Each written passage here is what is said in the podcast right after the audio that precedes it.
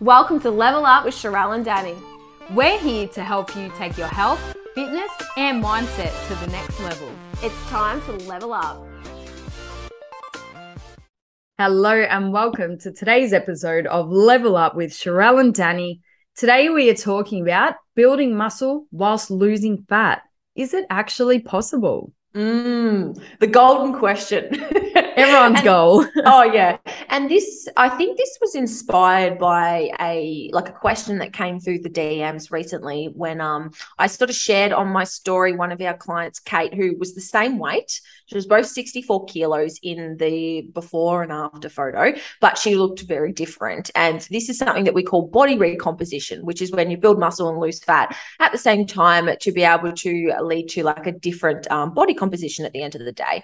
And I think it's a really important topic because I think a lot of the time we talk about weight loss or weight gain, um, and we need to really detach weight from being a, a solid metric. And even for myself, like I work with a lot of women that I would say, um, they're not overweight, right? Like they're sort of normal BMI, healthy women that just want to improve their body composition.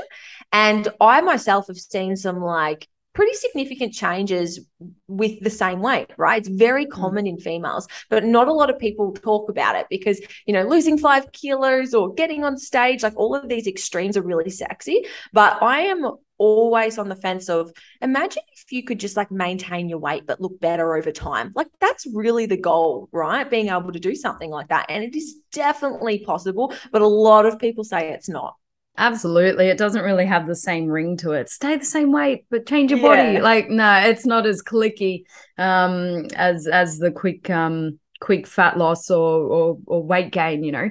But I remember a couple of years ago it was really trendy and and you know, you and I have both both posted a side by side and then you used to write your weight underneath. Remember how those posts were a thing, like back Mm. before reels and all that? And I really did like that because it did show that you know, scale weight didn't matter because visibly you could see the changes side by side. Yeah. Um, we don't see it as much. So I think that's why when you did post it again, people were like, oh my God, like they either were new to the industry and and was unaware that that you could do that or Mhm. they just needed that reminder because they've forgotten because in Mm. reels again everything gets lost it's kind of a message that has yeah been lost over time so um, we're going to talk about today a bit of the science behind it, reasoning, how to steer away from just looking at the scale. Um, but yeah, it, it's definitely been around, but it did get lost a little bit. So let's bring it back. We'll bring back the awareness on body recomposition as a goal. Yeah, really good. I actually hadn't thought of it through that lens of like how a lot of that content's been lost. I was like, I definitely think I've got quite a lot of it on my page, to be honest. And I wouldn't be um, shying away from saying that, like, I'll definitely do it again. Do you know, I Mhm. think those reminders need to come out that you can gain weight and look different, or you can stay the same weight and look better, depending on what your goal is. And like you said, because it's turned so video format, um, you don't actually get that static view at a lot of those things anymore. But even from my own personal experience, and a lot of you guys listening probably know, but I share a hell of a lot of this sort of stuff on my Instagram. Um, when I first started, I guess, lifting, I always maintained, even throughout high school, I always maintained around the 50 kilo mark. That was always my number. I remember when I hit the 50 kilos, it's so light now when I think Mm. about it. I remember when I hit the 50s and I was like, whoa, like an, an- another number, you know, five in front of the O. Um, and that was just always my, I guess, maintenance weight around there. And then as I, I got into running, I actually lost a little bit of weight and I was probably like late 40s, early 50s, which I'm like, wow, that is so light. But I just didn't have muscle mass like I do now. And I'm only 164 centimeters tall, so I'm not very tall. Um, but now, like I actually weighed myself this morning, I was 64.9. And I'm just throwing these numbers out, no comparison sake. We're all completely different. But that is a significant amount off the top of my head. Like that's a lot of weight, like 15 kilos, um, pretty much heavier than when I first started training. And that's a lot for someone my size. And if I put up comparison photos now, you would be able to see the definition, you'd be able to see the shapes, you'd be able to see the muscle mass. Um, and arguably, I don't actually believe my body fat percentage would be much different. Fully transparent, like being 50 kilos versus 64, 65 at the moment. I think my body fat percentage would be relatively similar. Um, but the biggest difference is going to be the amount of muscle mass that I now carry. So I'm not sure what your experience is, but that was a big, um, like it's important for me to reflect on that so that I don't feel as though weight loss is an indicator of a better body composition. A hundred percent. And it's all a reflection of your lifestyle, your goals, um, age as well. So many things come into it. I mean, how long ago was that time where you were running? Like 10 years maybe? Jeez. Um, yeah, I think, like, like I said, I always maintained about the 50 kilos um, throughout high school. And then when I went to uni, I might have fluctuated up and down a little bit. Don't As even know if I did, give yeah. myself. but yeah, I think maybe I mean, like I remember when I first started competing, I got as light as 46 kilos. Yeah, yeah. Um, and that was, I don't even know, maybe when I was 22, uh, 23. So yeah, I mean, like my weight's just always stayed around that. But as I've become more trained, like my body weight set point, which is something we can chat about a little bit later on, my body weight set point just has gradually gone up as I've gained uh, gained lean tissue over the years. So yeah, I would say like yeah, from the age of 23, I was always still probably around that mark until up until now. Yeah, cool. So what, six years, five yeah. years, five, yeah. six years, and that's a long time um, when you think of it. So maybe a kilo a year. Um, just if we're talking relatives, again, yep. Sharelle mentioned it's not to compare weight. Oh, Sharelle weighs this much, Dani weighs this much. Compare it's, my weight to my weight. Yeah, comparing it to yourself over the course of a very long timeline, and along that timeline has been activity changes. You know, you only just started briefly taking up running now. You weren't running the marathons that you used to back then or playing your sport. Um, you've obviously been lifting this whole time with intent, being in surpluses, deficits, competing along the way. It's it's a big journey. Um, that's quite similar from mine as well. Often I've spoke at the time that you were running and doing your sports. I was playing sport as well um, before any of uh, the gym work or the serious gym work in that. So me too. I'm probably about 12 kilos heavier than what my set point was as well. And for the life of me, there's no way I don't I'd, I'd be able to get down to that weight in a healthy way, and I don't aspire to. Um, psychologically, sometimes you can go back and forth and say, "Wow, I'm not used to my pants feeling like this," or you know, back in the day, blah blah blah. But you need to take it for face value of where you're at right now and reward yourself. I got to this body composition or this weight or this time in my life through hard work, through effort, through setting new goals, closing the door on the past and opening a beautiful new one. Times change and so does your body, and mm. that is okay. So it's hard because you often see people posting throwbacks or, you know, I used to look like this. And you can tell that they're reminiscing on the past. And it's like, okay, cool. You can use that for fuel if if mm. you can, but it's a dangerous um, line to tread because then you can get stuck in in that past and what used to be. And often our mind creates a better reality in the mm. past when you're reflecting. You need to remember, no, that was me then this is me now. Times have changed you know.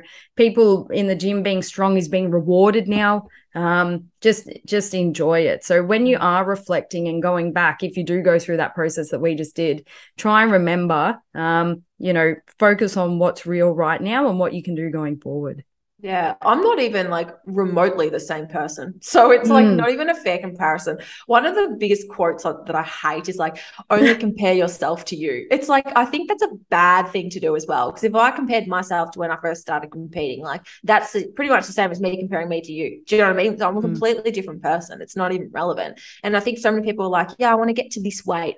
Um, and I, I, I talk to clients a lot about this. They're like, yeah, I want to get to this weight. And I go, when was the last time that you were that weight? Like, oh yeah, when I was like 17, I'm like, cool. like like, like pre-puberty? Can we leave that? Do you know what i mean? I just think we just need to let go um, of that mentality of still trying to strive towards a goal weight. Um, and i think being reminded of body recomposition and being able to go through processes like this and it's not all about the scale it's one metric and how it actually happens and the science behind it the physiology it allows you to truly let go of the weight as being an indicator because there's so many other variables that we need to take into account. And i also have a pretty strong bias and belief that if you're a female that has a healthy BMI, like you don't have a significant amount of body fat uh, to lose, and you do want to get leaner, the process that you have to follow is very different to someone that is in the general population that might be carrying an excess of 5, 10, uh, 15, 20 kilos to lose. Um, and our metrics also need to be different because we still work off percentages, right? And even when I was um, like dieting for my show earlier in the year, um, like losing 0.5 of a percent for me each week was like two, 300 grams per week, right? On average. And that is almost like like I can't even read that on a scale some week. I might get my period, I'm up a kilo. Do you know what I mean? So your metrics are very different. And scales has to be something that we learn to take off face value and read the signs through other variables, which often we suck at because we put a subjective emotional lens on it. Oh yeah. And like often when you reflect, um, as you mentioned, people say, I want to be this weight. Um, and then you can kind of say, yeah, well, how old were you? 17. People think that they were happier because of that weight. But often, who wasn't? Well, I don't know, people have different, but when you're 17, you're more carefree. You probably went out having fun. Like you forget that there was so many other lifestyle factors that led to that happiness. It wasn't just about that weight. Um, so yeah, but the other metrics aside from the scale that needs to be, you know, put behind BMI. You know, you go to the GP and they still do your BMI. And it's just so mm-hmm. incorrect. That's tailored to general population who, you know, probably can be considered obese on the scale. But then if you get a trained person holding muscle mass, the the metrics of the BMI and the way that they test it doesn't account for that muscle mass. So automatically it counts it as body fat, which then puts you up in a higher category. So most bodybuilders, even if they were one day out for a show, like like big bodybuilders, males holding holding a lot of muscle, they would be put in the obese category on that BMI um, testing method. So again, I don't know why they do that. Yeah, I don't know either. It's funny. We used to have to use it for pregnant women too. That You're kidding. Part of the policy do people's BMI. I'm like, so stupid. Sorry about this.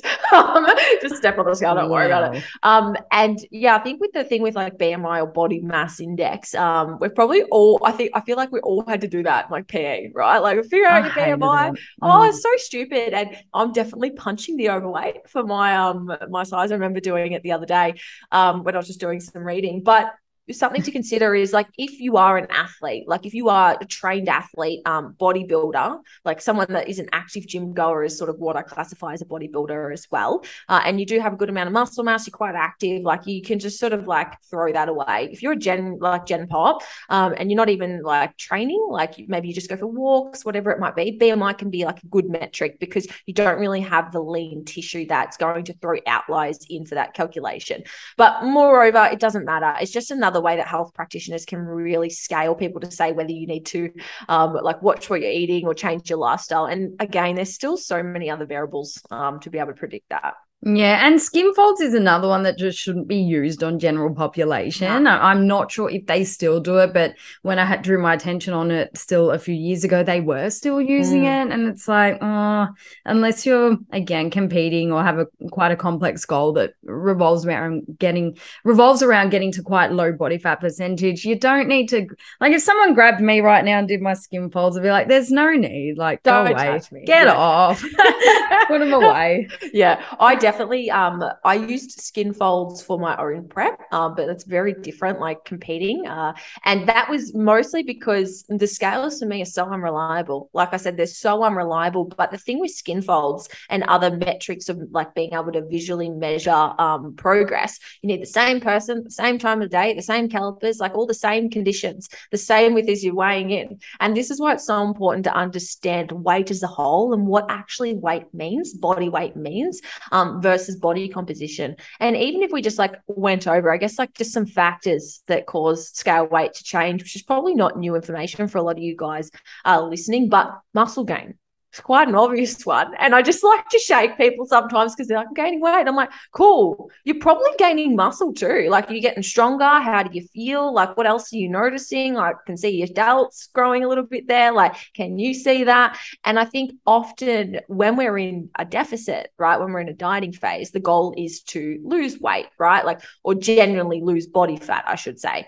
Um, we anticipate the scales are going to go down, for example, when we're in a calorie deficit. So when we're in a calorie surplus, surplus. The opposite should be true. Or even when we're, I guess, training to grow, right? If we want to grow, we're going to become a bigger person. And becoming a bigger person generally, usually may mean there's going to be some weight gain. And both you and I, Dani, like we've gone through periods where I'm like, I remember putting on like my first couple of solid years of really good training. Like I reckon I put on a maybe six, seven kilos in that first year. And I was like, wow. holy shit, this is not right. And I remember starting a prep, um, the heaviest I'd ever been, which was at the time, I think it would have been like 62 or 63 kilos.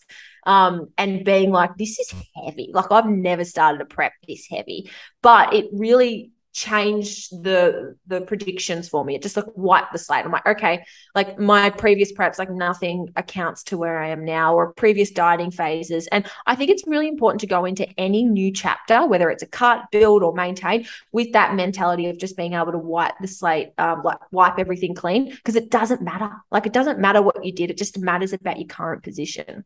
That's right. Because then if you did start at the same point as last time then you haven't done your building season right or you haven't you haven't changed so mm. you want everything or a few things to be different um, when you when you start that next goal anyway otherwise you're just cruising and and that defeats the purpose of having a goal and working towards it um so yes muscle gain even I still have to tell people sometimes. And, you know, it's, we think it's common knowledge in our bubble, but again, out in the real world, people are not aware that muscle tissue weighs more than fat. And it's just something that will probably be um, a misconception for a long time, but we're here to talk about that. So, gaining muscle will cause the scale weight to change. Uh, mm-hmm. Uh, fluid retention, which now that my um, cycle is super regular, and I'm, I'm proud to say that now, but I Yay. get all of it, all of it. Holding mm. fluid, I got my period right now, and I just feel like a water balloon. Just, yeah. yeah. I, there's no way I'm going to jump on the scale now because what for? There's no mm-hmm. point. I know I've got my period. I know I'm holding water. Um, and that's it. So, yeah, yeah no need. Uh, also, if you have a meal with high salt, you can retain fluid as well. Or even me after pho. Every time I have pho. Right? Yeah. you had it the other day. I saw yeah. in your story. It looked delicious. Gotta love it. Sorry to everyone who actually pronounces it correctly as well. It's actually pho. Really? no, it's fur. Fur. Okay. Fur. That's yeah. the weirdest thing I've But I just heard. feel weird saying it. Like, can I have some chicken fur? Yeah. No. Um having yeah high salt or msg high carbs as well like if i have a lot of sweets or something the next day i just hold it in my face like mm. again so times that you wouldn't jump on the scale right yeah, or times it don't matter. Like understanding that they're outliers. Um, I'm like a little bit of a data junkie. So even when like I track my weights daily, um, if I have like a really high day from a cycle or something like that, it sort of pisses me off a little bit to the point where I don't want to track it because it's like I know that this is an outlier, but outliers throw everything else out. So mm. I think mm. that's why it's important to un- have like have context. Like if I get my cycle and I jump on the scale and it's like two kilos heavier, I don't I input that if I'm tracking my weights daily. Like I don't input it because I'm sort of like this one outlier. Like I know it's up just because of this. Um, and I don't believe it's actually a true indication of body composition. So I'm probably just not going to log it in the device. It's going to give me my weekly average. Um, yeah. I, it's like sort of tracking your food and knowing that one entry is really incorrect. Like, don't use that entry, right? Mm. Like, pick the food source that you know is actually correct. Don't pick your weight, but similar analogy. Um, I think as well, like as women, we go through cycles like across the whole month. So you need to be almost comparing your week one in September to your week one in October, like those weights. That's actually what is a true indicator um, of your body in the same physiological state. But when we talk about fluid retention, it's not just hormones that impact that, or maybe it is a cascade of hormones, but it's not just your menstrual cycle. It's going to be things like sleep, um, you know, that impact stress hormones like cortisol. It's going to be things like training, right? You have a really hard leg session, um, you're going to be quite inflamed. Those muscles are going to be holding a lot of fluid because that's what happens happens as a part of the recovery process. And all of these things are like not good nor bad. They just are. It's just physiology. And we can't get too caught up in it. The same if we, I don't know, have a bout of diarrhea and you get on the scales and the they're lighter, you're not going to start celebrating, are you? You know it's not the truth. You're right. You're right. and all of these examples are just reasons to get educated about your own body and know that there are so many other factors that can change the scale. So it doesn't mean that you're not getting closer to your goal. Like it doesn't mean that you're not recomping your body. It's just at that moment in time, the hormones oversaw um the they they dominated. So then the scale weight went up. You're holding fluid. You might have eaten a little bit later the night before so you hadn't really digested your meal yet. You mightn't have gone to the toilet yet. I remember for checking you're always going to make sure you go to the toilet first because yeah that can um that can change it as well. So there are so many factors that can change the scale aside from gaining uh fat. So yeah, yeah get educated about it um, practice tracking it on yourself. And what you said so beautifully don't compare week to week, but compare week one of month one to week one of month two and do it that way. I really like that idea. Mm. You know, something I've been thinking about as well is um like when I went through sort of a dieting phase at the start of the year, I dropped a couple of kilos and I was like, yeah, probably back at like my maintenance, like after a building phase. And I was like, you know what? It's not um like it's definitely not as sexy as what a lot of people would uh, promote and sell. But I'm like, I'm going to sit here and try and consolidate this new body weight set point, this body fat percent set point, this calorie range. I'm not even going to try and build up my calories. I'm just going to like have more flexibility with life and um, do all those things, but just try and maintain where I'm at and go through that period and then get to a stage where I feel like this is normal for me and then be able to reassess what I want to do. And I was sort of thinking, I was chatting to Luke about this as well. I was sort of thinking and saying to him um, because when he did his Achilles, he gained a lot of weight because he couldn't do anything. Like mm. gained like sort of like 10 kilos, which for a guy that size, not that much, anyways, in my opinion. Um, but he gained quite a bit of weight just from being sedentary. And so he went through sort of a fat loss phase at the start of the year and, and lost all of that weight. And I was just saying to him, I was like, now that you've dropped the weight, um, just sit here. Like just don't try and do anything. I want you to build your calories back up, putting back up on his maintenance calories, etc. Just sit here. And he's like blown away. He's like, whoa, like I'm eating like 4,000 calories and my like my weight's not changing and I'm only, you know, doing 5,000 steps, not very active. And, you know, he doesn't exercise much, goes for the odd run, um, sort of like normal population, right? And I was like, yes, like this is what we should be normalizing because you, you can't lose everything all at once. You've got to do it in chunks, right? You're not going to get to your goal body ever, but you can't expect to lose more than 10% of your body weight and then all of a sudden maintain it. I want you to drop what's realistic, sit here, enjoy life, not feel restricted, you know, restore your relationship with food, do all the things that you want to do. And then have that opportunity to go again. And it made me think because like I do this sort of I like on my own subconsciously, but then I was thinking, I wonder if we all learn as like humans to maintain the weight that we lose at periods of time. If we learned to not yo-yo, if we learned to not cut build all the time, if we let go of that mentality, would we ever need to diet again?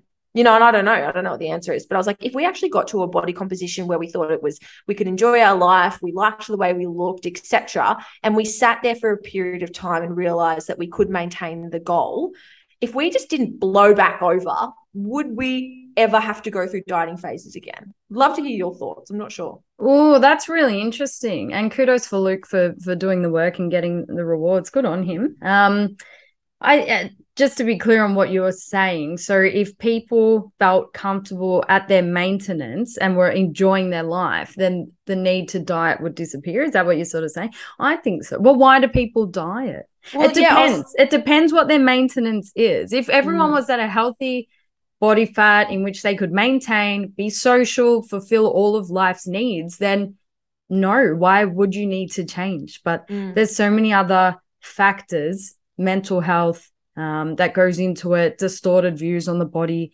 um, thinking that getting to this body weight will lead to happiness, or having a lack of control when going out, you know, drinking with the your friends, and then you need to go back. So I feel like there are so many environmental mm. factors that may have gotten worse in this day and age, sitting on computers, you know as humans have evolved i think those environmental factors have have had more of play compared to when you rewind, you know, a thousand years or whatever was happening back then, where we didn't have all this. People just had to go and get their food, you know, walk around, very active, always upright, um, probably didn't have all these social expectations on themselves, I don't think that people would have been dieting back then, to mm. be honest. It was more survival rather now we have everything at our fingertips. We're using food as you know in in good and bad ways social you know you cook for your family or you go out together enjoy meals but then also for comfort as well so mm. i think food is being used as a different tool to to back then but i would say if everyone's happy with where they're at then the need to change yourself would diminish mm. yeah i guess my thought was you know how people go through like challenges and they drop five, 10 kilos and they're like, oh, I'm so happy, like whatever that changes. But they get to this composition that they're happy with, right? They get to this body comp or this weight and they're like, I'm happy being here. This is good. Like this is the goal. I reached the goal. They feel like they reached their target goal. Yes. If they learned to sustain that and sat there for 12 months and sustained that target goal, would the need to diet go away? Like, yes, 100%. we might yeah, that's what I was thinking. And I was like, you know what? This is probably a phase that we all need to really learn how to consolidate. And this is the phase where not only mentally we become more habitual and routine with the behaviors that got to us that point, but also to allow our body to go through this like resetting process to reset our body fat percentage set point or body weight set point. Because going back to my conversation with Luke, and luckily he doesn't listen to this anymore, I was saying to him, you need off. to, yeah, you need to sit here and consolidate this weight like let's not put it back on let's not yo-yo back. You need to sit here and consolidate it. So this is your new set point right? And he's like yeah like that's fine. We can do that. And i'm like this is great. This is easy you know? But mm. then i was like i wonder if this eradicates if you sit to that set point and this is excluding people that always want to be leaner as well. This is like when someone reaches a, a, body composition they're like this is a weight that i feel really comfortable at. This is a body fat percentage i feel really comfortable at. I'm happy with the amount of muscle mass i have. Like this is these people. If we learn to sit in that and actually consolidate it does it eradicate the need for constantly trying to eat less, constantly going on um, challenges and diets and doing these round and round circle things? And I was thinking, I think it does. But the hard part is that's really difficult. That yes. is harder than dieting. That is harder than dieting is trying to maintain within a certain, like, you know, couple of kilo weight range of whatever you might normally do. Um, and I think it's a missing piece of the puzzle. Like no one, no one really commits or invests during that stage. And this is why they go back to the starting position. Like it'd be like Luke throwing away all that 12 months of work to add the 10 kilos back, which, you know, you won't do, but it's just sort of like doing that. And I think we do it in micro levels, right? Because for us, it's not going to be 10 kilos, it's going to be a lot less. Um, but for certain people and given their lifestyle, etc., it's just something I was pondering of like whether this maintenance consolidation period is treated with as much diligence as a dieting phase or a surplus. Yeah, yeah. It's a really interesting point. And that's what I was saying though. There are so many external factors that can draw someone away from staying at maintenance. Mm. You know, and and that's why it's so hard because they might want validation all of a sudden. They might go on a holiday and travel for 3 months. And so I think staying at maintenance and this is you know what's hard staying at maintenance requires never changing your actions mm. in that regard. And as humans, that can be very boring. We always want something to strive towards. We always want, you know, so if you're seeking that validation, that sense of accomplishment through training and nutrition, then staying at maintenance takes that away because that is going to be the same forever if that's mm. your goal people there's and and I've been at the point where I haven't like I haven't weighed myself in months now because I'm like I'm just cruising like I feel like I'm at that point but I'm not talking about it on social media because it doesn't it doesn't do anything like mm-hmm. it's just like this is my life my awareness isn't on it and i'm just doing it automatically. I'm getting that validation from other things now and so it's not something that you can really showcase on social media mm. as well if we're talking about it from that point because it literally looks the same. And on social media we're drawn to change and and all of those things that i just rattled off. So but again i've never really thought about it in that light. So it's a really interesting discussion but it is such a peaceful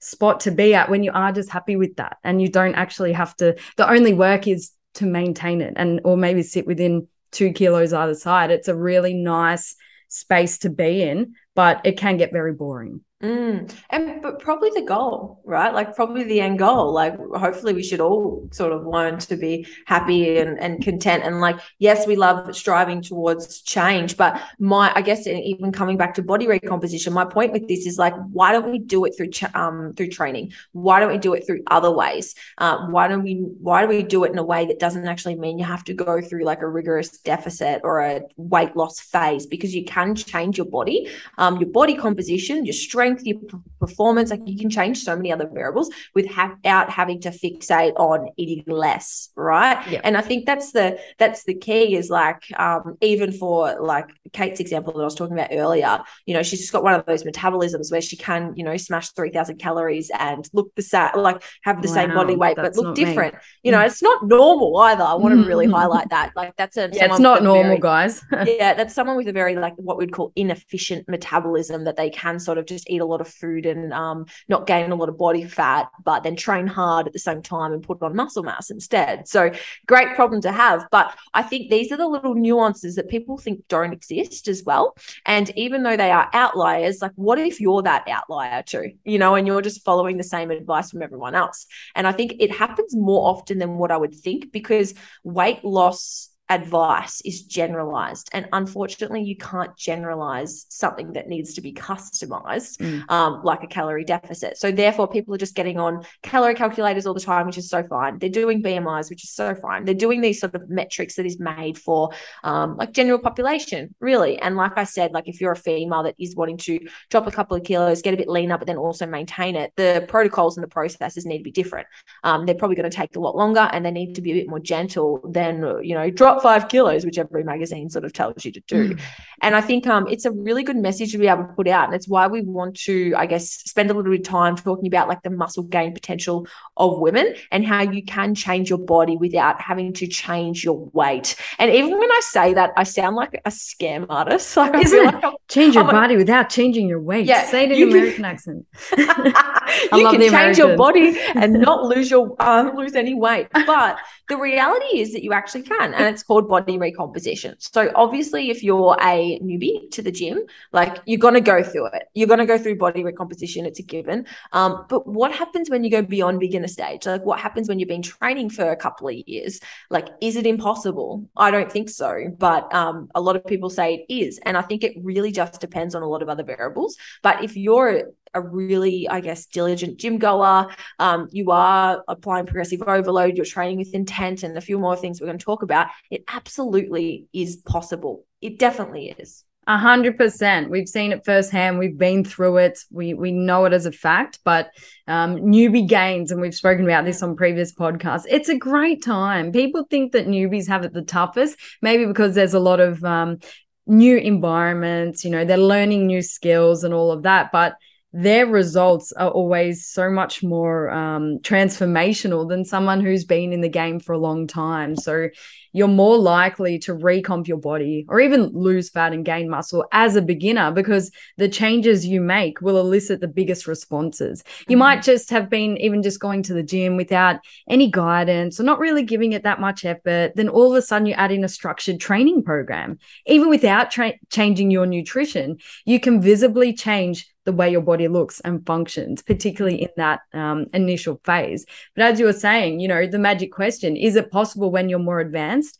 Absolutely. But the effort required is much more than a beginner because our bodies get so used to adapting to the stimuli that we place on it all the time. And we can't just keep training harder and harder and harder and harder. We need to add that element of smart training, resting, recovering. All of those different factors make such a difference um, to even get a tiny change, like what you were saying earlier two to 300 grams. Like that might not sound like a lot, but it really is for someone who's been training a decade, you know? Mm. So it's much harder as you get more advanced, but it is possible. Mm. Whenever I think of like weight, I always think of chicken breast. I don't know why, but like when I think, of, I think of chicken breast, like 300 grams of chicken breast, like lean chicken breast. That's actually a lot of tissue. Oh, that right? is like, a lot. Can I just put two chicken breasts on my shoulders and cut it in half? no one would notice. yeah, no, I think of chicken breast because I'm like, you know, when I hear people complain, like, oh, I only lost 500 grams this week, I'm like, are you kidding? Like 500 grams of chicken breast. Can you? That's actually a lot. I love That's that. Lot. It's a lot. It's a lot. Um, but yeah, I think with when it comes Wow. to like gaining muscle as women, um, there's a like a great uh, author, researcher. I don't know what his name is, but his name's Lyle McDonald. Uh, and he has he wrote the book um oh, Strength and Something for Women. He's like, oh, it's on the shelf. The women's book, sorry, it's over there. So he's pointing to it on the Zoom. a guide to nutrition, um, like a, a female book, and it's a quite a heavy read. I think he wrote it with Mm. Eric Helms, um, which a lot of you guys probably know of. But he puts out a lot of research um, just around women specifically, and he's got this um, like this chart where it really highlights muscle gain estimates for women. And he calculated that in the first year of training for a, um, a female, you can gain up to like five and a half kilos of lean tissue, and that's really important to consider because we're never going to gain 100% muscle mass. Um, we're always going to gain, I don't know what the percentage is, but maybe like an extra 30, 40% of that is going to be non lean tissue. So that's going to be things like, you know, glycogen and absolutely um, uh, body fat and also fluid, right? You're going to gain that. So if someone can gain like 5.5 kilograms of muscle, arguably that could be up to like 10 kilograms, um, seven, eight, nine, 10 kilograms of weight on your body. Mm, that bone density as Bone well density, can improve, absolutely. and that's quite heavy too. Yeah. Yeah, absolutely. So that's a lot of tissue. And even when I was reflecting back, like my first, you know, year or so of proper training, when I did gain like five, six kilos, I was like, this seems impossible because everyone tells me I should only be gaining a couple of hundred grams a month, blah, blah, blah. This is before I started reading a lot of his work. And I was like, don't let it get in your head. And I remember putting photos up. I still remember like me putting up a photo of me being like 56 kilos, um, and then putting up a photo of me being 62.5. I do remember this specific one because it was only like eight months apart. Wow. Um, and it was a very significant difference. And I look back now and I go, I probably was still a beginner. Like I think a lot of people think beginner uh, and intermediate and advanced is based off years in the gym, and it's just not because we all know Gary, who's been going to the gym for ten years and does the exact same thing. He's a beginner, right? He's a beginner. Um, should probably use a female name, but you know, I feel like I don't want to say Gary's Karen good. no, don't say Karen. We we love it. No, we'll go with. Gary. Um, so I think like even when I chat with a lot of um women that come to us, I say like, you know, they go, Oh, I'm quite advanced, like every now and then. They're like, Yeah, I've been training for five, six years. I'm like, Oh, cool. You know, and then we'll get into it. And then I'm like, there's a big difference between training and then going through the motions or Mm. exercising. And this is the biggest piece, guys. Like I thought I was training hard and I'd been competing for a couple of years, right? And I don't even think I was training properly in my first years of competing. I'd just done it for a long period of time, maintained my newbie gains. Um, and genetics have a big, big, I guess, um, a big player in muscle and body composition as well. So really important to highlight that because you have a lot of potential to grow muscle mass if you actually commit yourself. And if I had my time again, I would have spent my first few years of training, um, even way back when I first started, not in a deficit. Like I would have just eaten Yeah. at maintenance or a small surplus. Like if I was being coached, hopefully a good coach would have put me in a small surplus because they would have known this data and gone, you have the capability to not get five years in to have exercise, but to get 18 months in, put on a good amount of muscle mass to set up a foundation for you to be a successful competitor, a healthier female, have good um, bone density, etc. Right. And I don't I don't want to say I wasted a lot of years, but things could have been sped up if I had good coaching and really understood this process and took building phases with as much care and attention and intent as what I did for dieting phases. Yeah, we missed that window, didn't we? Like most people, when they reach out to a coach, want to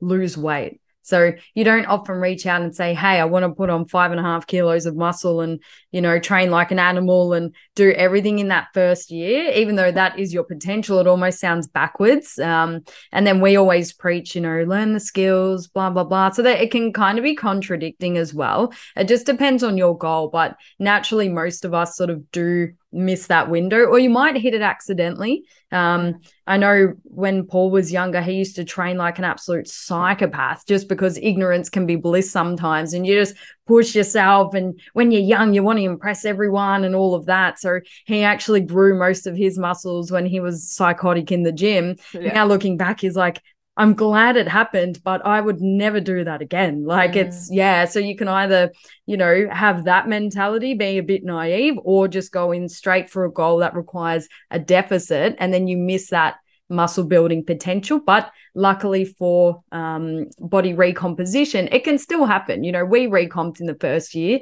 It, it wasn't the five and a half kilos, but we were able to still gain muscle while losing weight just yeah. because we're in that phase. Yeah, and arguably it's probably different between men and women as well. Like I remember Eugene telling me stories of when he was in high school and he would get up at like 4 a.m. and go and do his first session and then go to the school gym after school and all that sort of crazy stuff. And I'm like, I just don't know if we did that. Do you know what I mean? Like we I was doing pump like I was going for a run. Like different was, stereotypes. Yeah, yeah. Like we were going psychotic. Like, and I think when we first started getting into the gym, like no one was talking about maintenance or surpluses either. And even when I was first in the gym way back when, like other women weren't even in the gym then. Do you know what mm. I mean? So it's really only become quite frequent um, and common that females are wanting to build muscle mass and understand the health benefits. Um, and then also the body composition changes from doing that. I feel like that's only really been the last five years, maybe.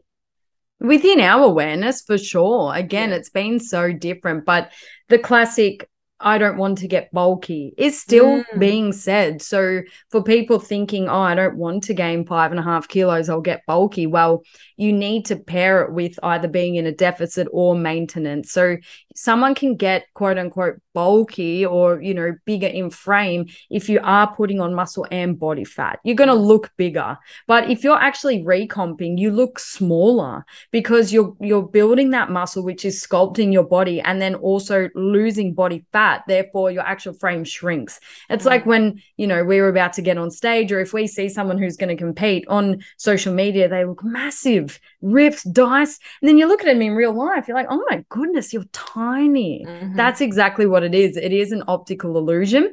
Obviously, there are outliers, you know, people with PCOS or other hormonal imbalances um, where you can store weight more easily. So there are going to be the outliers. But on a general sense, if you are looking after your nutrition while training really hard with the goal of recomping and muscle gain, you will not um, increase the frame or increase your body size.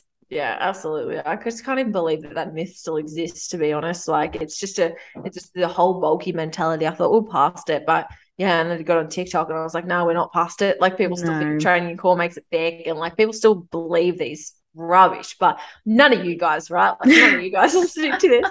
Um, but something I wanted to touch on is like maybe where often I see some women going wrong mm. um, when it comes to trying to go through uh, body recomposition or growing phase or whatever it might be. And the first one is just avoiding weight or fat gain in general when it's actually that that sign of or that catalyst for growth. And it's sort of what i spoke about before. I think a lot of um, females in particular they have like a weight a goal weight a target weight whether it's for the wedding or for summer whatever it might be. They think i'll be happy when i reach this weight or lose a couple of kilos. And it's just this number they get fixated on. And then when they step on the scales and it's a little bit heavier or a little bit lighter when it's heavier they feel bad they feel shame they go oh, like you know whatever. And then when it's lighter they feel happy happy they they reward themselves intrinsically and go oh good i've done something right here. And they have this like good bad mentality with the scales and it's the wrong way to look at it because if you really want to change your body composition and, and you want to i guess create shapes in your body and you're training in the gym with weights to create change you you need to really take the number on the scale with a grain of salt and you need to not avoid weight gain because I really tried to fight that weight gain when I first went through it. But my like I wouldn't intellectually let myself like I knew I had to eat my maintenance calories. I knew I had to train hard. I knew I had to have my rest days. I knew I shouldn't you know jack up my steps or increase my cardio. But the scales was the only thing that seemed to be like out of whack. That I was like, wow, this is really growing. And there was part of me that wanted to interrupt this and go, okay, back into the deficit. Okay, add some cardio in, do some steps to try and resist the weight gain. But intellectually, I knew no, this is part of the process. Trust process. All clear cliche stuff. Um, and it's not until you can really compare the photos because I was also doing my me- uh, my measurements at the same yeah. time, and I was like, measurements are fine. Like they don't really alter that much, to be honest. Um, but I just everything else was fine, so I just knew to be like, okay, play it cool. Like don't change anything. And I was coaching myself at the time as well. Um, and yeah, like I think this is where people go wrong. They want to just interrupt that weight gain, but it's like actually that means you're probably doing the right thing right? Yeah. And and you said it so perfectly. If you're just fixated on the scale then yeah it's not um, a realistic uh, explanation of what's happening. So you need other metrics, like what you said, photos, measurements. How do you feel when you move around? Um, how do your clothes feel on you? Like, what do you look like? What does your lifestyle look like? There's so many other factors.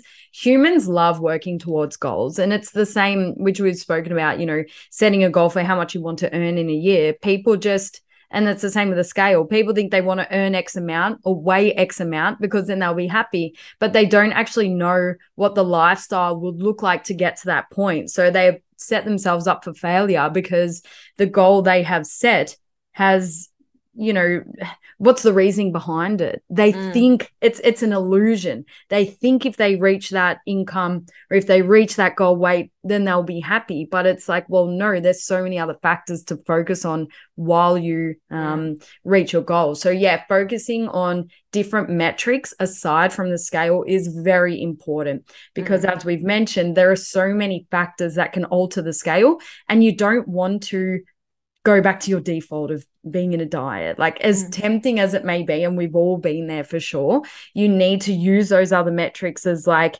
um, to build your confidence and say, no, I am heading in the right direction.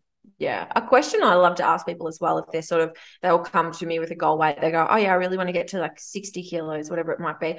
I'll go, Oh, like, when was the last time you were that? No, I'll ask them those questions and I'll say, Would you still be happy if you like improved your body composition, but you would remain the same weight? Like, is it the weight that you really want or is it something else? And they'll go, They'll have to think about it because they haven't actually framed it. And they'll go, oh, like I get like if I looked better and if I lost fat and I was the same weight, I guess it wouldn't matter.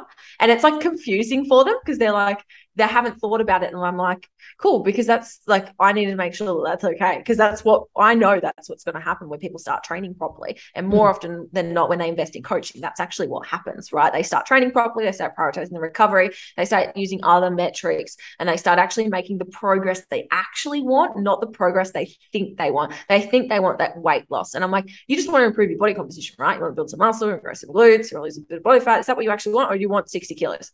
Because I can just like not feed you and get you there quite quickly. But I don't know if that's going to make you happy. Is that going to make you happy? And it's sort of that like catalyst for change where people, you don't know what questions you ask yourself right? And this is the piece. You don't know what you don't know. And everything works until it doesn't. And that's the whole point around challenges and things like F45 and that sort of stuff. A lot of people work really hard and it works at the start. And they go, I, I was doing F45 six days a week and I made such epic results. It's like, cool, me too. and yeah. then you get to that next level and it's like everything works until it doesn't. And then you have to find the next thing that works. And then the next thing. And that's just the way it is. And if we get too married to a goal weight, a type of training, a training split, whatever it might be, a, a calorie range, a weight, whatever, if we get too attached to one thing, we will never allow ourselves to find the next new catalyst that we actually need for change. Ima- yeah, 100%. Imagine if we kept repeating habits in our lifestyle. Gary, we went to the, the gym. Gary in the gym. We went to the same coffee shop for the rest of our life. You know, and there are people like that. You know, um, even in my family, you can I can predict where they are because they're doing the same thing forever. Which good on them, but I just I just could not. Where's the growth? Why would you mm. keep trying to do the same thing? Um, the only exception is sports that have a weigh-in requirement. You know, um, there was recently a powerlifting comp, and I was watching all the athletes go in the sauna and try and drop crazy weight, then refeed, and you know, or if you're a boxer, you need to weigh a certain amount. It, different exceptions. Again, that's a whole another discussion, but I just wanted to put it out there. There are some goals where you do actually require a goal weight. Um, but that's just for a moment in time before an event. It's not a lifestyle change or it's not, yeah, the goals that we're talking about today. So yeah. definitely.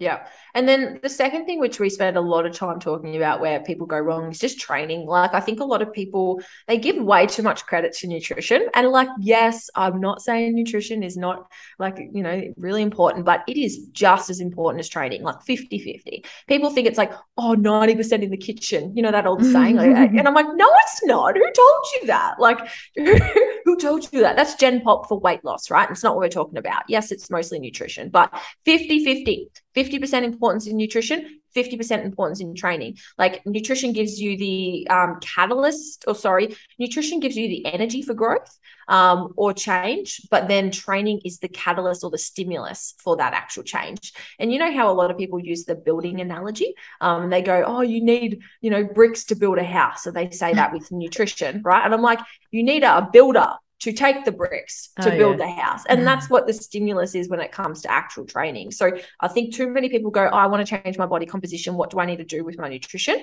Do I need to eat less? Um, and it's like, no, you probably actually need to look at your training first. And it's my um, favorite way to approach changes because I think it is so depressing to just eat less and move more. So depressing. Um, and we can't use that as a means for change all the time. And like I said, everything works until it doesn't. That's going to work at the start. And then your body's going to go through adaptation cycles. It's going to really defend um, a weight and you're just going to be eating less and moving more until it becomes too much. Mm. So if we can actually bring more intent uh, and intensity to your training and get you to train smarter, um, work on technique, like get more out of less volume um, and, and go against the norms that everyone says, that is a far more sustainable and enjoyable uh, way to progress. Yeah, you can't grow muscle if you're not training. So the misconception is you like losing weight can happen in the kitchen. And people used to say 90 10 but we're talking about building muscle body recomposition. You can't do that as well in a deficit. Well and you Mhm. definitely can't do it if you're not training. You need that stimulus on your muscle to grow. So 50 50 when it comes to training and nutrition with body recomp definitely. Yeah, absolutely. And when you've been eating low calories for a period of time, because I know this is quite common, like maintaining like a chronic calorie deficit, probably anything that's above maybe 16 weeks. I'd say if you've been eating like low calories for quite a few months now, your body's just going to go through metabolic adaptation. It's going to downregulate, and you're not even going to know.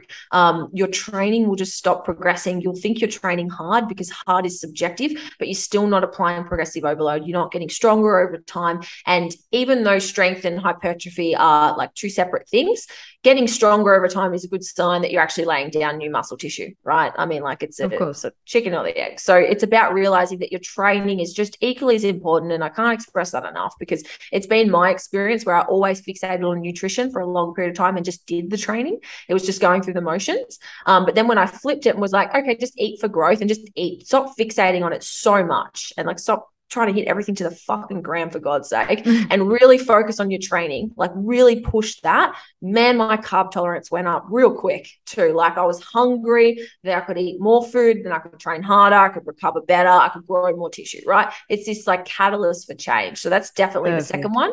But I Mm. think lining up with that comes poor recovery, right? Because it again, like eating less and moving more only works for a short period of time and should only be done in small doses. Um, eventually, we have to give back to our body to enhance our recoverability. Yeah, and the knowledge around the importance of recovery is becoming more prevalent. More people are preaching it. It's becoming, you know, more um, acceptable to to own your rest days, and and a rest day doesn't mean you still do three hours of a hike or big activities. Like no actual rest days. You might do a light walk during the day, but let your body recover. Like every time when I went through that phase in the start of the year where I was just unwell and I needed like a week off training all the time, I would always look and feel better after literally just spending a week on the couch without training, without focusing on diet, um, just focusing on recovery. I was less puffy, like holding less inflammation from literally just not doing anything. Um, Mm. so in that aspect, like I'm not saying everyone needs a week on the couch, but obviously I did because I got to the point where I was unwell, not recovered well at all. And then my body just thanked me and goes, Oh, finally we get that time off. Like we've all been through times like that where you just recognize that that time off helps you. Um, it doesn't always mean resting from everything. You know, that's not always the magic answer, but you need to schedule in rest days within your week or even times of the day. We just can't always be on um, because, yeah, you can only push so hard before it sort of comes crashing down. Yeah, absolutely. I like to use um like a battery analogy for this too. Like when you wake up in the morning, if you've had a good night's sleep, hopefully you're waking up with 100% battery, like your iPhone, 100% fully charged. When you go to the gym, you might drain 20%. Even though it's good stress, it's still stress. Drain 20% of that battery or 80%. You come home, you have something to eat, you have a fight with your partner, there goes another 5%. You go to work, you're stuck on the road, there's traffic, there goes another 20%, right? And you spend a full day working, there's 40%, right? You get to the end of the day, whether it's good or bad stress from training or other stresses in your life or anything being sick, right? There's you're waking up 50%. Anything your drain your battery's going to be drained and we can only recover from the amount of energy or charge that we have. And it's why it's so important to not just like sit your phone on the desk but just to plug it into the charger and make sure that you can fill that up um, so that you're starting with 100% but moreover that recovery piece is just so important because if you wake up you've had a bad night's sleep you've been sick you're probably going through stressful periods during that time Dani where you weren't fully charged um, it's important to take that into consideration because then you go to the gym you only got 30% battery and you just drain it. And it's like that's not leaving you any room for growth. Mm. So there's no point sticking to the same schedules and the same routines if you're not the same person and if you're not going through the same recoverability. And I've definitely gone through this. It's been a three week deload for me. And I think this is the advantage of having been consistent for a very long period of time. Like muscle maturity, muscle memory, it ain't going anywhere when you've been lifting for a long time. And it's actually like quite a common practice for, I guess, people that have more advanced have been training for a period to have time off the gym because like you said you lose inflammation you have that week off you allow yourself to recover. When you train hard it's hard not to push um, and i find it hard not to de like to deload and just go oh just lift lighter like my ego doesn't like that. So sometimes it's actually better for me just to remove myself mm-hmm. and make sure that i can go in fully charged even if that means having a week off. You're not going to go backwards. It's just like having a holiday yeah, that is so good. I love that analogy. I could visualize the battery emptying. And then, you know, when you said putting it on the charger, being sleeping, nutrition, social, you know, mm-hmm. removing mental stress from your life. They're all little things that can help charge your battery. And it's so important. And we do learn the hard way. Or even me the other last week, no, Monday, because I was due for my period. It came yesterday, and I knew, okay, I need a deload, mm. but I didn't deload as hard as what I should. And then when I was training, I'm like, okay, my body actually feels like trash. Like, yeah. you know, when you get your period, your ligaments are more lax and you can't brace as well and and all of that. I I was on my high horse. I'm like, yeah, I'll call it a deload, but I'll still push hard. You know, a bit of ego came into it. And then I regretted it in that moment. And now I'm wearing the repercussions. I feel a little bit broken. But, you know, because I, I didn't learn the lesson, you know. So we can saying it is one thing, doing it is another. But the the intent was there because you know our awareness is around it but it's still a bit of trial and error. How mm-hmm. hard do i need to rest? If you don't rest hard enough or deload hard enough your body will just eventually tell you or your mind you know you might feel really stressed and anxious and all of that. So it's going to come eventually be smart now and address it before it escalates. Mm. There's two things that I've really changed my mind on in the last couple of years as well, and that is around training volume um, and then also um, deloading, which is another thing that I sort of routinely include now where I feel like I've I, I warrant that deload. Um, and now I feel like if I don't take the deload, the deload takes me. And I think a lot of people go, I don't deload. And it's like, you do. It's just that you go on a holiday, you have a bad session, you pull back, you you miss you miss a day, you cut off that one exercise, you're deloading without you know it. Um, and yeah, like when I first started, maybe the, I reckon I've probably trained solid for about a year without actually taking a proper deload. Um, mm when my intensity was increasing. And i remember the the one week and the one session where i gassed it and my nervous system was fried for like i couldn't train for like a week. Um, and i had the whole week off. And then that was when i was like i think i'm i think i need to start including some deloads. Um, and i found the sweet spot like every five weeks for me. And the girls at tws is it around your cycle? Has it got do, to do with it? Yeah, sometimes. Like I will play it mm. by ear, dep- depending. To be honest, um, if if I feel like it's a heavy cycle and like I'm going to be hit with symptoms, um, or if life's stressful, uh, more stressful, I know that's just another drainer. Again, it depends on my battery because for my cycle, like I'm quite fortunate, I don't experience a lot of PMS symptoms.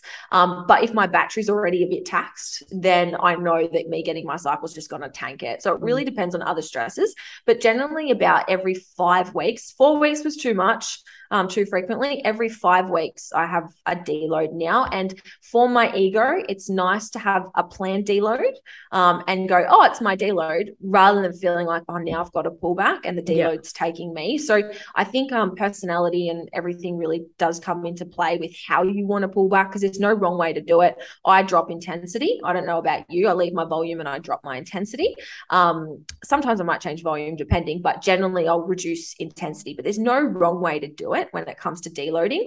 It's just about whatever you need to do. And like I said, some people have a week off training, and I'm full advocate if you need to do that as well. There's mm. nothing wrong with it. Whatever's going to keep you training for the longest with the intensity there, that's a successful deload. But once you start training hard um, and you do have a lot of strength about you, I'm I believe everyone should be deloading at some stage when they get to that point.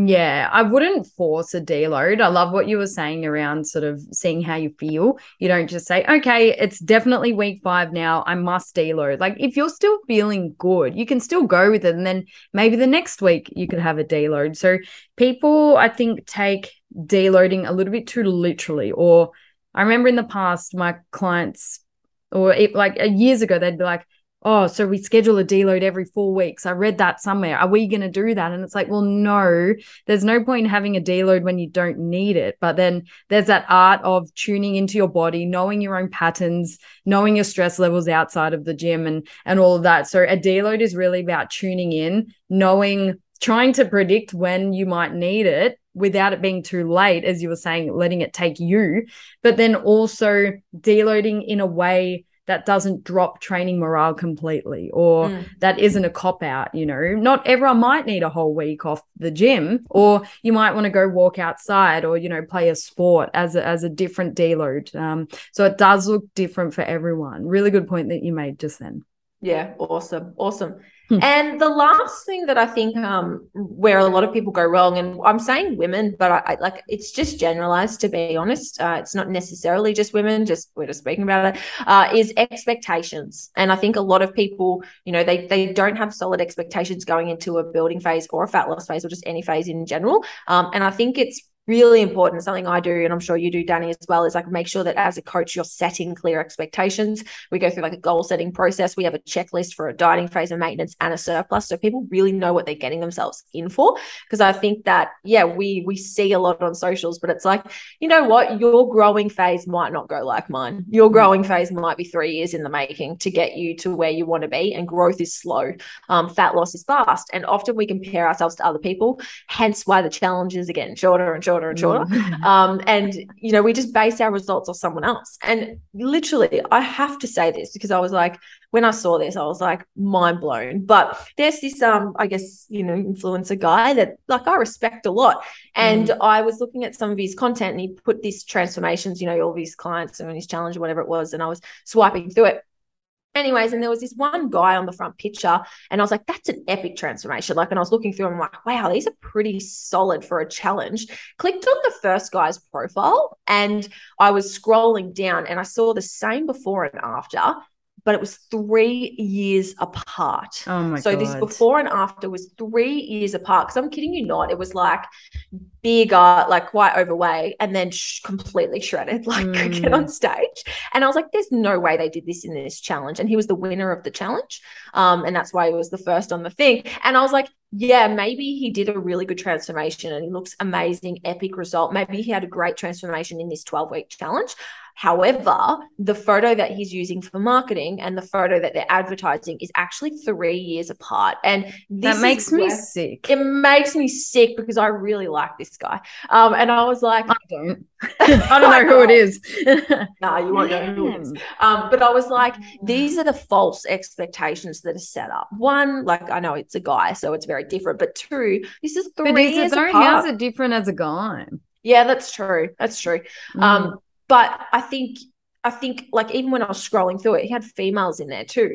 And I was like, I, I don't trust anything in here now. No. And I think, you know, this is why I'm not massive on before and afters. And even on the women's health movement, we don't really share a lot of them because I think a lot of the wins don't come from the physical changes exactly. that people actually achieve. Um, and I think it sends false messaging because I don't want to sell based off a physical result, to be honest, because yep. we all work towards goals and we think we're working towards the weight loss goal. We're not. We're working towards a feeling, um, working towards confidence, we're working towards accomplishment, we're working towards being inspired or inspiring inspiring our family or role modeling, whatever it is, we're working towards a feeling, not necessarily a physical outcome. Um, but moreover, I just think having clear expectations for you, shutting off the blinds to everyone else. And we used to talk about this a lot, um, even with comp prep, right, Dani? Like staying in our own lane, not yeah. letting the blinkers on. We need to treat um, any chapter that we're going through with the same respect. Yeah, that's unreal. Naturally, I'm going to ask you off air who it was, but no, I won't prompt anyone. You know, it is everywhere. You just highlighted one instance, like it is literally everywhere. So, again, as the consumer of content, we all need to just keep our eyes open for stuff like that because it is out there. Mm. Marketing is misleading. You know, that's a lot of people's strategy anyway. Um, just know it's still out there, but as you were mentioning, you know, set the expectations with yourself and your clients or yourself and your coach as well, just to know that your journey will look different to the next person's. Even if you had a twin, your journey will still be different to them because there are so many elements to health that you want to improve on your journey rather than just the before and after. So, yeah, I mean, it's one thing to use for marketing, but it's becoming a bit dry. No one really cares as much anymore. Mental health issues are, are skyrocketing, and people just want to feel good as well. So I can't wait for the complete revolution of our industry to become more healthy. It's on its way. Um, but, you know, people still resort back to the default before and after physical transformations, and they completely discount or don't even talk about the mental transformations, which you know, are way more important, which that's what we're about. But small steps with all that stuff, I, I reckon. Yeah, and unfortunately, it's probably never fully going to go away because mm. I mean, mm. like everyone um, is gravitated towards things that seem impossible. And what we do on social media these days is because we are we have trust issues and we don't know what's real anymore, whether it's filters or, like I said before and afters, we don't actually know what's real or what's achievable. Um, so we're always, as humans, on the hunt for being able to be like, is this possible for me? And that's why people go, how tall are you? How long apart? They're trying mm. to gauge mm. whether it's possible for them because they want to relate relate and they want to feel like they can achieve that result too. Because no one cares when we're looking at Warren Buffett or someone that's like a, a millionaire. We go, nah, can't. Like it's not possible for me. So we don't even fixate on that content. But when it's someone that's relatable or something that's relatable, we're always going, is this possible for me too? Um, is that a filter? Did you airbrush that? Everyone's just trying to grasp onto something that they can actually achieve too. But it's a, a little bit of a trap because I think it, it's unfortunate that we have to feel like everything's not achievable. Um, but honestly, it's because the things that seem quite achievable, they're not sexy because they go, I can do that too. So it's like this yeah. catch 22 because I understand from a marketing perspective what people are doing. And I don't know if this guy even knew that. Like, I don't know.